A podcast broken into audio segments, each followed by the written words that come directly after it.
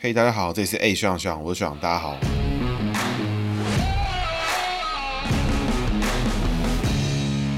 Hello， 大家好，这里是哎学长学长，我是学长，大家好。学长又回来啦。这集呢，我们要讲的是蔡英文。那我们话不多说，立刻开始哦。因为蔡英文的故事呢非常多，而且蔡英文同时也是我非常欣赏的政治人物。那至于为什么呢？那请大家好好的细细聆听这一集。蔡英文呢一九五六年出生哦，民国四十五年哦，丙申年属猴。那蔡英文的英呢是英文的英，那文呢是英文的文，大家都应该都蛮了解这两个字的。那我们从人际开始，蔡英文的英字呢，英上面有个草头，底下有个中央的央哦。草头呢是猴子喜欢的东西，那那个央呢比较特别一点，大家可能比较不理解哦。央呢有中央的意思，就是正中间的意思，它还有平台的意思。那我们先从正中央开始来解的话，就可以解成土的意思。为什么呢？因为金木水火土呢，那这个金呢是西方，木呢是东方。东方，火呢是南方，水呢是北方，所以土呢在哪里？没有第五个方位了嘛，对不对？就在中间，所以中央的央字呢本身还要解成土的意思。那人际位上来看的话，就可以知道一件事情，就是他人际位异性外面逢草头。所以要成为他的这个男性的另一半的话，让他觉得非常有安全感，非常觉得有这个寄托的那种感觉。那这边有提到感情的部分啊，就是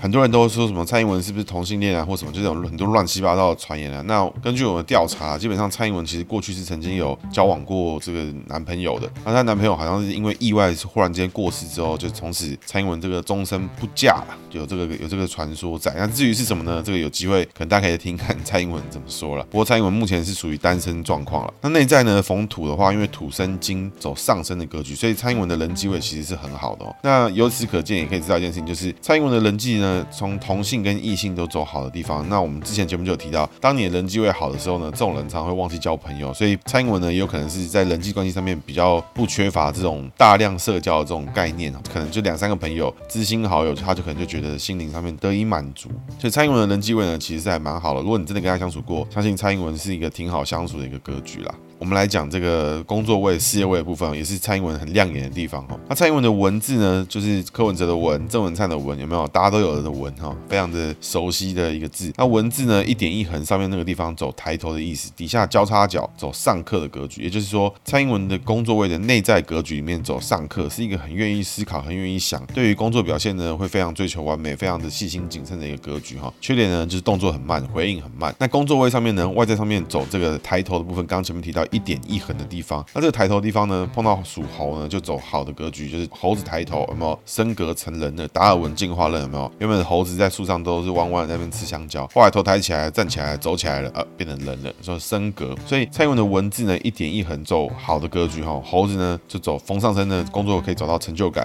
做事情呢也做得很不错。那他在内在的财位里面，刚提到交叉角走上课格局，会想的比较多哈，所以整体来看呢，确实还蛮符合他的工作情况，就是呢他做事情绝对不会。第一时间立刻回应，立刻呢凭感觉就随便回你一个什么事情，他一定是回去细细的演你，回去想清楚了之后呢，才告诉你他要做的事情是什么。他属于他鸭子划水的这种感觉，确实是有存在的。所以这样的格局呢，碰到像韩国瑜这种人的时候，真的是有点麻烦。为什么呢？因为韩国瑜就是这种属于属于下课的格局有出现的角色哦，所以他什么事情呢，就是先干、先上、先反应再说。那蔡英文呢，碰到这样的这种一块打快的啊，这种速度比较快的这种做法，蔡英文就会比较棘手一点。所以纵观来看呢，蔡英文的名字哦。其实相当的不错，包含在天格的部分，在他本身家庭的环境也好，所以人际位呢也很不错。对于他本身呢，最差的地方反而是这个蔡英文的文字的交叉角的地方。虽然说呢是一般人看起来的缺点，但是呢在蔡英文身上反而成为他非常大的优势。因为蔡英文做事情呢，其实就相当的稳定，相当的会去追求完美，而且会审慎的思考怎么做怎么弄比较好。那当然啊，就很多人就传统的民进党支持者啊，或者甚至是一些其他政治人物就会觉得说，蔡英文呢就是读稿啦，做事情就温温的啊，没什么情绪啊，不激昂。啊什么的，那我觉得这时候呢就非常的有趣。那接下来呢，我们来讲一点，就是这个蔡英文的背景。他的背景呢，真的是说起来呢，真的是呵呵非常的传奇啊，这是史诗级的这个经历。那蔡英文的专长呢，我觉得可以总结分成四件事情来讲哦。第一个呢就是法律，第二个呢是国际谈判，第三个呢是两岸关系，再来是这个国安相关的事务啦。那这四个事情呢，为什么莫名的就出现在他的人生上面呢？那我们要从他的读书的经历来讲哦。其实他当年呢家里应该是相当有钱的，因为他在年纪很轻的时候，一九八零年就在美国康奈尔大学毕业，还得到法学硕士的学位。然后最后呢还在美国多留了一年，然后取得了美国的律师执照。那之后呢，蔡英文呢就到了伦敦政治经济学院攻读法学博士，博士论文呢是不公平贸易行为与保障措施的。那这篇论文呢，根据彭文正讲法是到现在还没找到啦。那我是觉得这像包含张亚中呢，还去质疑说英国伦敦政治经济学院是不是一个 正, 正当的大学。那我想这些人呢，可能都是天才啦。那 anyway， 蔡英文呢，最终他取得了法学博士的学位。那在一九八四年呢，回到台湾。他回来台湾之后呢，他在法律事务所工作过啊，在学校教书过。那比较特殊的、重要的经历呢，其实应该来自于就是在一九八六年这附近呢，就是蔡英文根据法律专业，还有他博士文写到的不公平贸易行为跟保障措施的这些相关事项，经过这些专业呢，蔡英文从国际贸易的专业跟法律专业上面第一次加入了中华民国政府的工作。所以从一九八零年代后期呢，蔡英文其实就参与了台湾对外的经济贸易谈判，而且甚至呢成为了首席谈判代表。那蔡英文呢，其实在这个过程中就已经加入了很多相关的这个经济部啦，或是内政部啦、行政院公平教育委员会都参加过这些东西的运作啦，甚至呢也成为这个中华民国经济部国际经济组织的首席法律顾问啦，然后协助我们台湾申请加入世界贸易组织。所以其实在我小的时候，也就是大概一九九零到两千年之间，就是有什么关税贸易协定啊、W T O， 看起来台湾好像就是欣欣向荣，不断的开始加入国际事务啊、参与国际事项这些事情，其实呢都有蔡英文在里面参与的这个身影啦。一九九零年代呢，其实蔡英文还有经常的参与亚太经济合作的会议啦，然后担任什么主席啊，就很多啦。那我觉得比较需要大家知道一点，就是他在两千年的时候，蔡英文呢有给陈水扁上过世界贸易组织的专案课程哦，那从此呢，陈水扁对他印象非常的好。那后来呢，陈水扁呢也因为看中蔡英文主导的特殊的国与国关系，也就是两岸之间呢是特殊的国与国关系，拥有国际谈判的经验，所以陈水扁在他后来当选总统之后呢，邀请了蔡英文来当这个陈水扁政府的陆委会主委。那么把故事呢拉回到在九零年代那附近，其实大家有听到就是他从一九八几年的末期他回台湾之后，其实蔡英文呢就一直加入了这个国家的很多重大的国际谈判啊、法律相关的事务。那这些事情呢，其实是因为蔡英文深深的获得了这个我们的阿辉伯李登辉的高度赞赏，而且李登辉呢也选了蔡英文来做这个两岸问题的这个专家了。中间呢，他也担任过这个行政院大陆委员会，就是陆委会的咨询委员会主委，协助统筹这个海峡两岸关系。然后呢，他也是香港澳门关系条例的研究小组的召集人。所以其实什么两岸议题啊，什么这个国际谈判啊，国民党不是最喜欢说什么民进党都不懂这些，民进党只会选举啊，不好不好意思，国民党里面的专家现在就是在民进党政府里面当总统。真的是拍谁？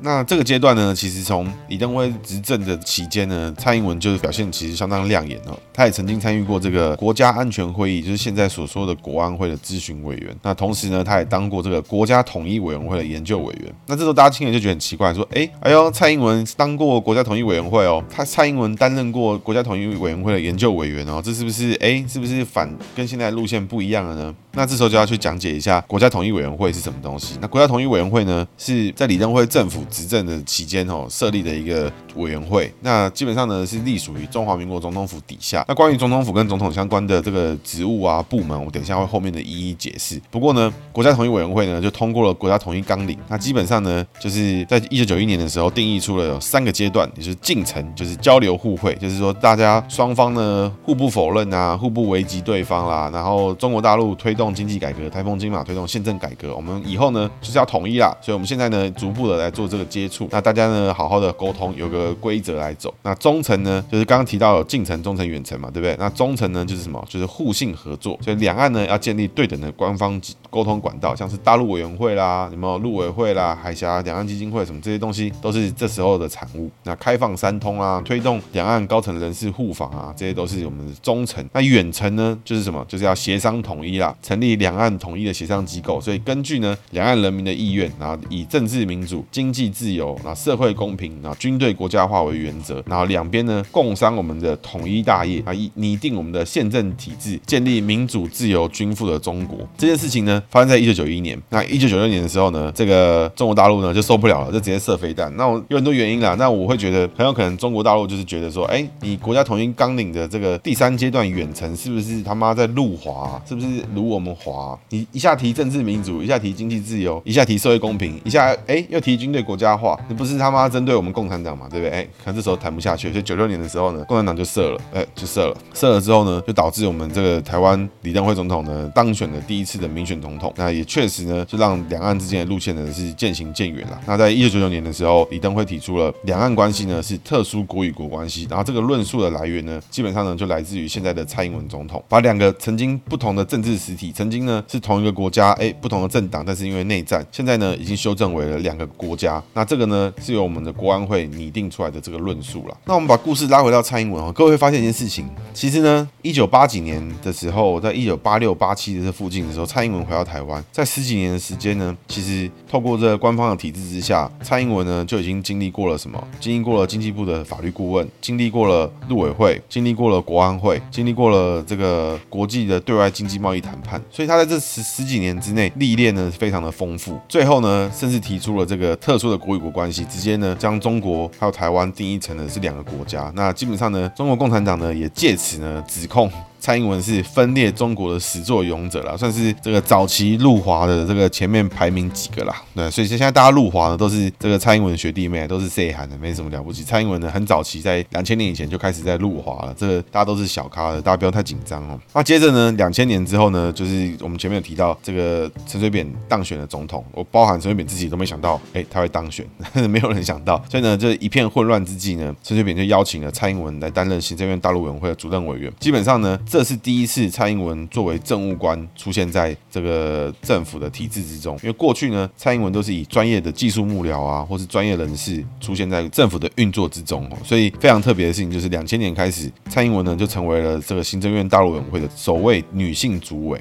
那蔡英文呢，基本上他表现的，我觉得是这个神乎其技啊，因为在两千年之后呢，这个共产党基本上就不太跟民民进党谈，所以蔡英文呢还是处理出了这个小三通啦，这个两岸春节包机直航啦，什么这些事情。那一直到了二零零四年九月七号的时候，蔡英文才正式加入民进党哦。所以大家各位要知道一件事情，从蔡英文步入这个公部门的这种服务，就从早期的国际贸易谈判啊这些事情，一九八几年一直到了将近快要二十年吧，应该是不到，但是就是十几年啦，将近二十年的时间，蔡英文呢才正式加入了民进党哦。所以蔡英文的政治生涯其实非常晚，一直到现在，到包含到两千零四年，我们故事的现在两千零四年，蔡英文连一场选举都还没有参加过。那两千零四年的时候，蔡英文呢转任中华民国总统府的国策顾问哦。蔡英文的历练呢就非常的丰富。而在两千零四年的时候呢，同时蔡英文接受民进党的提名，然后成为了不分区立法委员，而且排名第六，基本上就是稳过了。所以这个时候呢，各位有发现一件事情，蔡英文的经历呢，已经从专业的技术幕僚，从国安会，从总统层级的相关的事务，从陆委会，就是陆委会呢，已经算是行政院的第一级的部会，这个所有相关的事情，从行政面相关的、总统层级相关的、外交谈判、法律这些事务，包含让国家安全，蔡英文呢，通通都有参与。而且现在呢，从两千零四年开始，蔡英文也正式的成为了立法委员，所以他从立法阶段的事情，他其实有相当程度的了解。所以从历练上来看的话，蔡英文历练非常非常的完整哦，包含了府院，通通都有，行政院、总统府、立法院，他通通都经历过。在两千零六年的时候呢，蔡英文接受这个苏贞昌内阁的邀请，成为了行政院副院长。那这事情呢，其实也是蛮可爱的，为什么呢？因为在我们最近二零一八年、一九年的时候，蔡英文邀请苏贞昌成为他的行政院院长。那这事情真的是一个非常很具有时代感的事情。当年呢是苏贞昌拉了蔡英文进来做行政院的副院长，那现在呢是蔡英文当了总统之后，邀请苏贞昌再出任他的行政院院长。那故事来到这边呢，其实已经到了两千零七年啦，就是刚刚前面提到，就是他在两千零六年的时候，蔡英文接任了行政院副院长。在两千零七年的时候，苏贞昌呢宣布总辞，那所以蔡英文呢就跟着一起就辞职了，然后就回家回家去做他自己家族的事业，就是宇昌生技。那后面有相关的故事，那我相信就宇昌生技呢又是另外一个案子，那我们以后再说。在两千零七年到两千零八年呢，基本上呢是民进党最黑暗的时刻，为什么呢？因为在从过去党外时期，陈水扁呢跟民进党相关的人士每天都在炮轰国民党，就是如何贪腐啊、贪污啊、A 钱啊、不会做事啊、烂啊什么的腐败这些事情，民进党每天都在干国民党。那国民党呢确实也都干过这些事情，还有杀人啊、流氓啊什么这些事情，国民党通通干过。但是今天呢，陈水扁一直以来都站在一个道德的高点，结果呢反而被抓到，就是说疑似呢也有贪污腐败的丑闻。那这些相关的集数呢，我们有一天讲陈水扁的时候，我们会细细细的来跟各位分享我所了解的这相关的事项。但是呢，在当时呢，大概是我这个国高中附近的这个年代啦，就是民进党在那个时候，两千零七年、两千零八年的时候，就是处于一个民进党最低点的时候，任何人都不觉得民进党有机会再抬起头来一次，民进党绝对就是永远的没有机会了。那时候大家都是这种感觉，就觉得绝对不要再给民进党任何机会，民进党就是烂，就那种感觉。甚至在当时呢，民进党的地方选举，所有的选举都是全面性的崩盘，比现在那个什么二零一八年大家才崩崩成这样，就很多人在崩溃了。在二零零八年的时候，这是一个被杀到翻天，大家都没，大家都讲不出话那种感觉。而在那个时候呢，蔡英文呢就接受了这个李远哲力劝，然后参选民主进步党的党主席哈。所以在二零零八年的时候，这个当时蔡英文其实就已经是非常的历练丰富，而且他是有经过陈水扁的栽培，也经过李登辉的栽培。那他的政治历练呢，其实超过非常多党内的资深成员啦。那所以他其实算是有点有一点背景，但是其实跟党的连结并没有那么强。因为其实呢，大家都知道蔡英文其实早期就是在国民党政府工作。那在那个年代，二零零七年、二零零八年的时候，国民党还有好好几天王啊，什么吕秀莲啊、谢长廷啊、苏贞昌啊，然后刘锡堃啦，都有很多天王。那那个时候呢，因为民进党真的是太低潮了，所以反而给了蔡英文一个机会来去把这个。党的相关历练给补上。那在二零零八年的时候呢，蔡英文就正式的接任了民进党的党主席，也是民进党的历史以上第一位女性的党主席，也正式开始了她这个怎么讲，她这个一路逆转的这种个性啦。那我们讲到这边呢，其实已经讲出了这个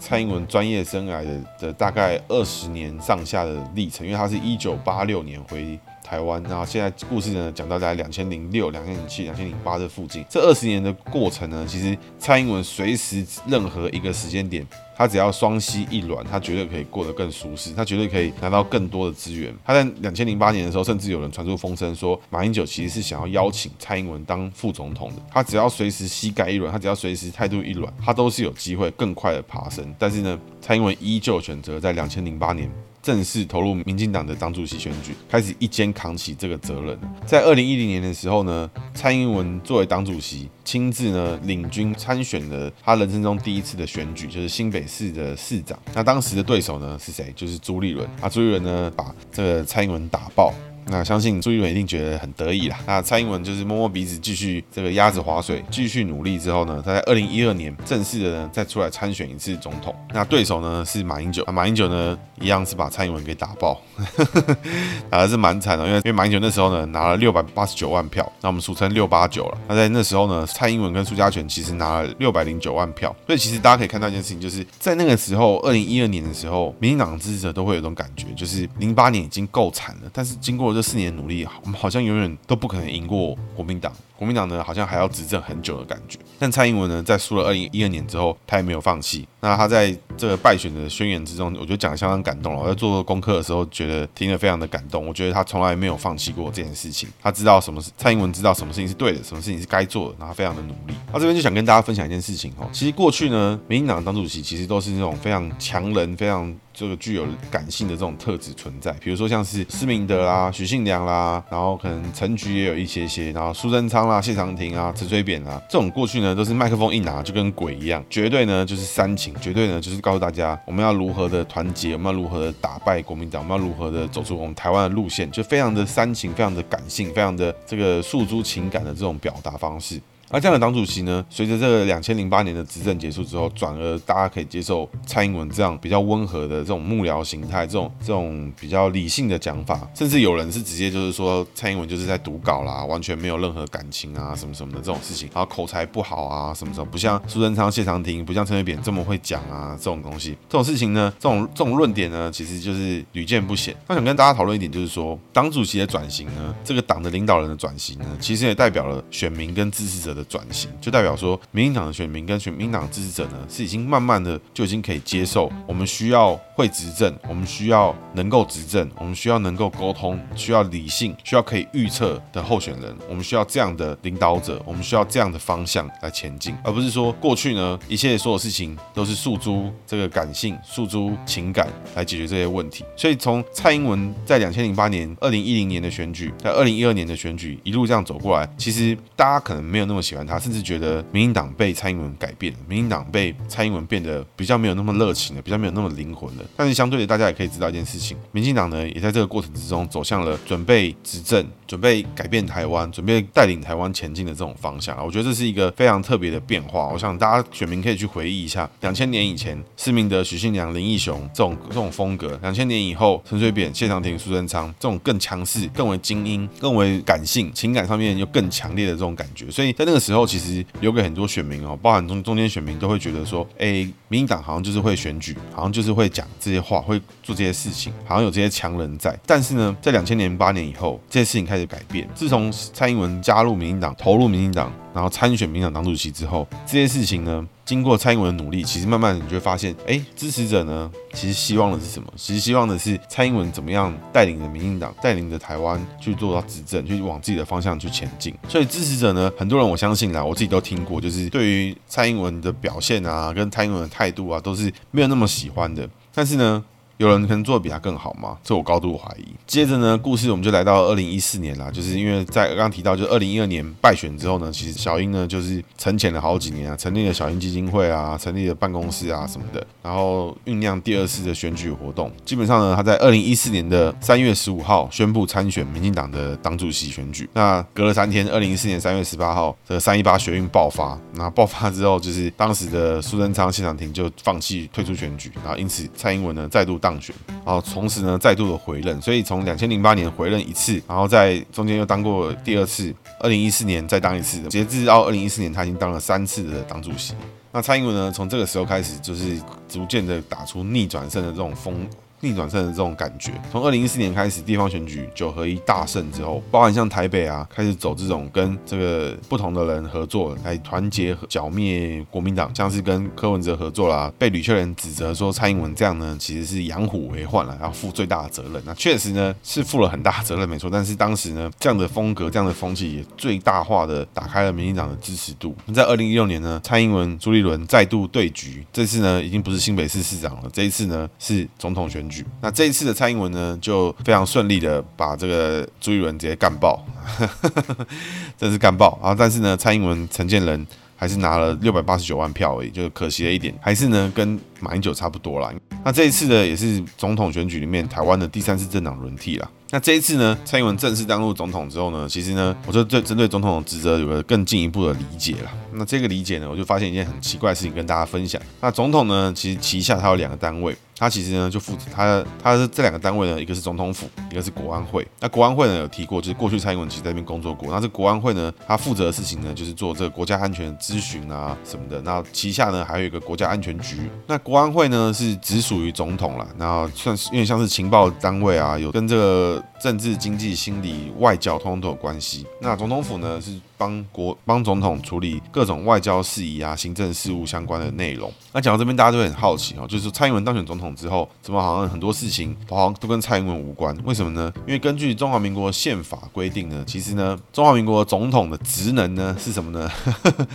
就是呢，对外代表中华民国，可以行使缔结条约，然后宣战苟合之权啊；对内呢，可以公布法律、发布命令、宣布戒严，然后行使大赦、特赦、减刑以及复权之权，然后任命这个文武官员啊，还有授予什么荣典。同时呢，中华民国总统也是三军统帅，统帅陆海空三军。那增修条文里面规定，中华民国总统经过行政院会的会议决议之后，可以发布紧急命令。那立法院通过对行政院长的不信任案时呢，也可以咨询立法院院长后宣告解散立法院。所以从纵观来看呢，可以理解到的事情就是，总统呢负责的是什么事情，就是军事以及外交，军事以及外交，所以很多人都觉得说，这个疫苗买不到啊，小英要负责，或是什么内政怎么样，小英要负责。那这些人的想法呢，其实就很简单，他们过去呢，就是一直被威权独裁者来做统治，所以他们就会认为有个强人，有个谁，一个人就可以解决所有事情。那蔡英文呢，他的做法就是最符合宪法，为什么呢？因为他只处理国防外交，所以你各位可以看到有什么事情，他去做什么外交的沟通啦，他去做这个绕军的活动啦，这些都是蔡英文常做的事情，然后接见各国大使啊，接见各国的领袖啊，然后做一些外交上面的举动啊，这主要是总统的职责。所以其实呢，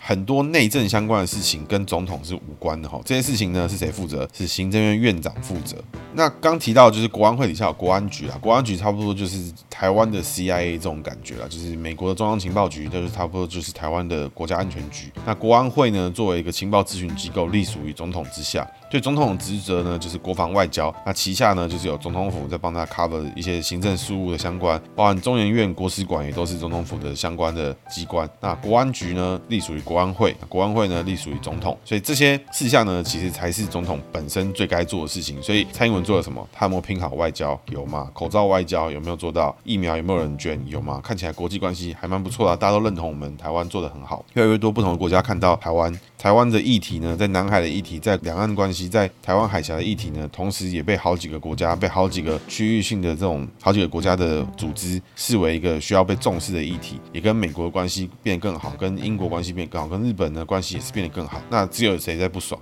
只有中国在不爽。所以我想，这个这个蔡英文已经从早期的理论路滑到现在已经是实质在路滑了，然后我想做的是相当蛮不错的啦。那会讲这些呢，其实除了想要跟大家介绍蔡英文的过去的做过的事情跟他的代表的意义，也就是说蔡英文加入民进党，到广受民进党的人支持，到代表民进党参选总统、当选总统，甚至连任总统，这其中其实代表了很多的含义，代表了更多人接受民进党的路线，更多人接受民进党走向温和的路线，走向执政的路线，走向越来越能够去处理整个国家事务的路线，而不是像国民党只会喊出重返执政，喊出一些莫名其妙的路线，寻求强人来解决这个事项。比如说现在像国民党就会想要像韩国瑜这种强势的人，可以把民进党电爆，想要像张亚中这种会说话、会念书，又可以把民进党电爆人。国民党呢还在寻求这种强人政治的时候，民进党呢已经走向了下一步，他走向了专业，他走向了分工，他走向了认清我们现在的问题，解决问题。所以在最近一次的国庆谈话之中，蔡英文就讲出了四个坚持这件事情。那这四个坚持呢，其实我台湾人听了就会觉得说，这四个坚持呢听起来蛮像脱裤子放屁的。为什么呢？因为这在国庆演说之中，蔡英文提到了四个坚持，分别就是第一，永远要坚持自由民主的宪政体制。然后想这个很合理吧，应该不会有人想要这个来反对自由民主的宪政体制吧，也没有这种人吧，对不对？有这种人就是跟全台湾人对着干嘛，对不对？所以第二呢，永远呢要坚持中华民国与中华人民国互不隶属。那我想这也是很合理的，因为从我们这一辈人长大开始，我们就是我们自己一个国家，他们就是他们自己一个国家，我们已经不是什么特殊国与国关系了，我们就是这个邻国关系，是普通的国与国关系，也没有什么特殊不特殊，就是只有特殊在我们被高度的渗透而已，就这样，比较特殊的地方在这里。第三第三个坚持呢，就是坚持主权不容侵犯并吞。那我想不会有任何一个国家的国民呢去支持说，哦，我们国家的主权呢，你随便随便并吞啦，这个你随便侵犯都没有关系 ，OK 的啊，你有机会再还啦，没有关系啊，借一下还好，有没有这种事情？没有，所以这个坚持呢，对我们来说也听起来是不是很重要？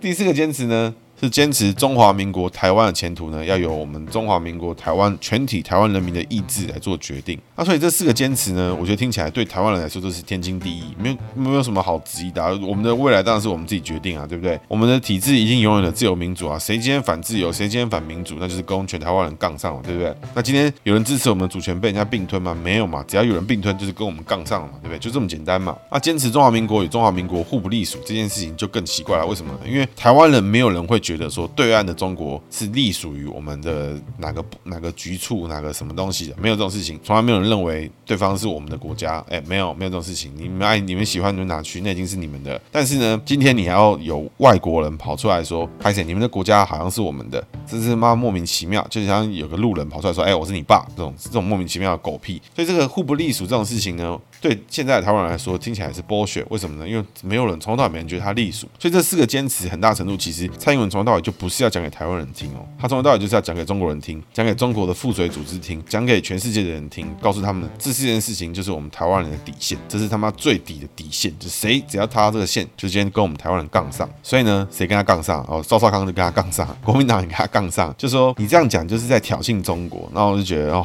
这战斗蓝好像蛮容易被挑衅的、哦，而且最莫名其妙的事情是，当国旗已经是全历史上面这一次的国旗已经是所有国庆历史里面最大的一面国旗的时候，还有国民党的人，还有战斗蓝在那边说整个国庆看不到国旗啊，干他们就没出席，他们就不看影片啊，就是看不到国旗，真的是很奇怪。所以这四件事情，这四个坚持呢，是大家整个国庆谈话之中大家听到的重点。但是呢，从我角度来看，我觉得另外一个重点其实才是蔡英文这次谈话之中最重要的重点。那是哪里呢？就是他在整个谈话的最后呢，告诉大家，民进党呢，把接下来的政治议程跟政治战场都已经画得很清楚了。也就是说，从之后开始，民进党呢要开始面对宪政体制的改革。那立法院的修宪委员会已经开始成立啦，接下来这两年是否能够成功的挑战修宪，就是民进党的最大挑战，也是我们也是民进党设定的最大的议题。那很多人就会觉得说啊，修宪又是要公投啦，修宪又是要搞政治啦，修宪又是要干嘛啦？那我觉得这件事情基本上呢，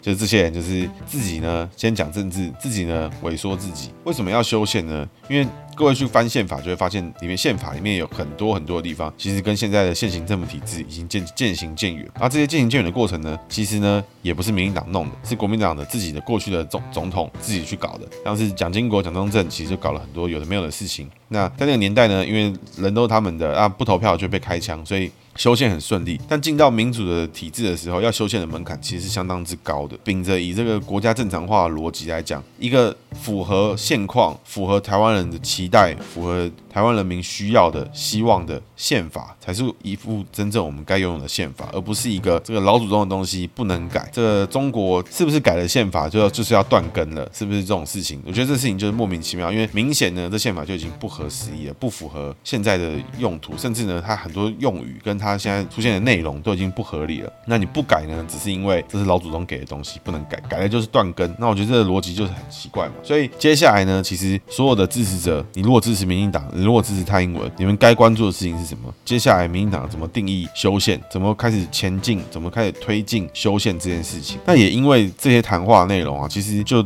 让我对蔡英文的好感度非常高。为什么呢？因为我觉得蔡英文是一个这几年来台湾你可以看到一个真正的领导者。为什么呢？应该说陈水扁呢也是很好的领导者，但是在国家的方向上面，他很多时候可能没有那么务实，并没有说口号喊出来的事情就会达到。在那个年代，大家也是会那样看待他，就是说他很多事情喊出来要做，但他做不到，他没有要干嘛。但蔡英文呢，他就会把想做的事情跟能说的事情，跟他一定要做的事情，一步一步的区分，一步一步的拆开，一步一步的前进，一步一步的执行，一步一步的达成。甚至呢，他也会告诉他的支持者，他要往哪个地方做，他支持者也会知道，而且不会过分的期待，也不会过度的要求。那蔡英文这种做法呢，一步一步的让全世界认识我们，让全世界知道你今天中国就是要欺负我们，那你今天我们台湾做这些事情是为了保护我们自己。台湾的国军从来没有想要侵略邻国的意思，从来没有要扩张领土的意思，也没有要破坏别国和平的意思。台湾的国军存在就是什么？就是为了保护台湾，就是为了守护我们自己的家园、国土、财产、人民，就是为了守护这些东西。所以蔡英文其实一步一步的就让大家知道了台湾要去哪里，台湾要做什么。那在他负责的领域之中，军事、外交、国防这些事情，蔡英文做的，我觉得都是历年来我看过最好的总统啊，没有没有人比他更好啊。那像马英九就是反着做嘛，军事外交我们通通都交给中国，交交给他们，然后我们马习会有什么事情来这边来谈，对不对？所以从这些事情来看，很难说出蔡英文到底哪里做不好。我真的看不出来，那真的做不好的地方就是什么？我觉得他党务方面，党主席啊、控管派系这些事情，我倒觉得他做的就是还蛮普通的啦，就是一般的党主席，并没有特别的出色。但作为一个总统，他的外交跟国防，我觉得是我看过做总统里面做的最好的。接下来是学长的姓名学小技巧，今天要讲的是属猴逢抬头，那就是蔡英文的文字哦，抬头。属猴逢抬头呢，就是走升格的意思哦，就是说工作上面会特特别的突出，特别的表现，而且还会做得很不错，而且跟平常不一样，这是很特别的地方哦。因为蔡英文呢，人际位是好的，那好的部分呢，因为他没有升格，所以他虽然是很好，但是他很有可能就是守一个低度运转，就是啊，我有这些朋友我就很满足了，我有这些人相处我就觉得很开心了，我有我有只猫哦，我就觉得很好，我有三只狗啊，我觉得超棒，朋友呢？就不必了，先不要好了，对不对？就人际位好的人，有时候就会忘记去交朋友。但是呢，蔡英文的工作会走升格，所以他工作上面就会非常的努力，去想要找到自己工作上面的成就感，想要做出更不一样的事情。那因为他才会逢上课，他会很对于他的工作表现自我去做挑战，他会觉得说会不会我做的还不够好，会不会我还能够做得更好？那这样的缺点是什么？就他可能会做事情比较慢，但是呢，他一旦开始着手，他一旦开始专心的在做的时候，他一定会把这件事情做到他觉得很好的地方。这就是走升格的格局。所以呢，听众朋友有没有碰过身边有属猴的朋友名字里面有抬头，他是不是在那个部分就表现得特别好？如果抬头呢出现在在工作位上，他是不是工作表现就是非常厉害的人？他甚至有可能都不想跟同事当朋友，他就只想把他自己的事情做好，有没有这种情况？那如果这个抬头呢出现在他的人际位，他是不是就是一个在人际上面对应到他的这个可能是异性啊或同性上面就变成完全不同的人？他可能变成很会做人啊，可能很会跟别人沟通啊这种感觉，但是在其他部位上面就不会有这种情况的呈现。所以呢，这就是属猴逢抬头的格局。那以上呢，今天节目谢谢大家。拜拜。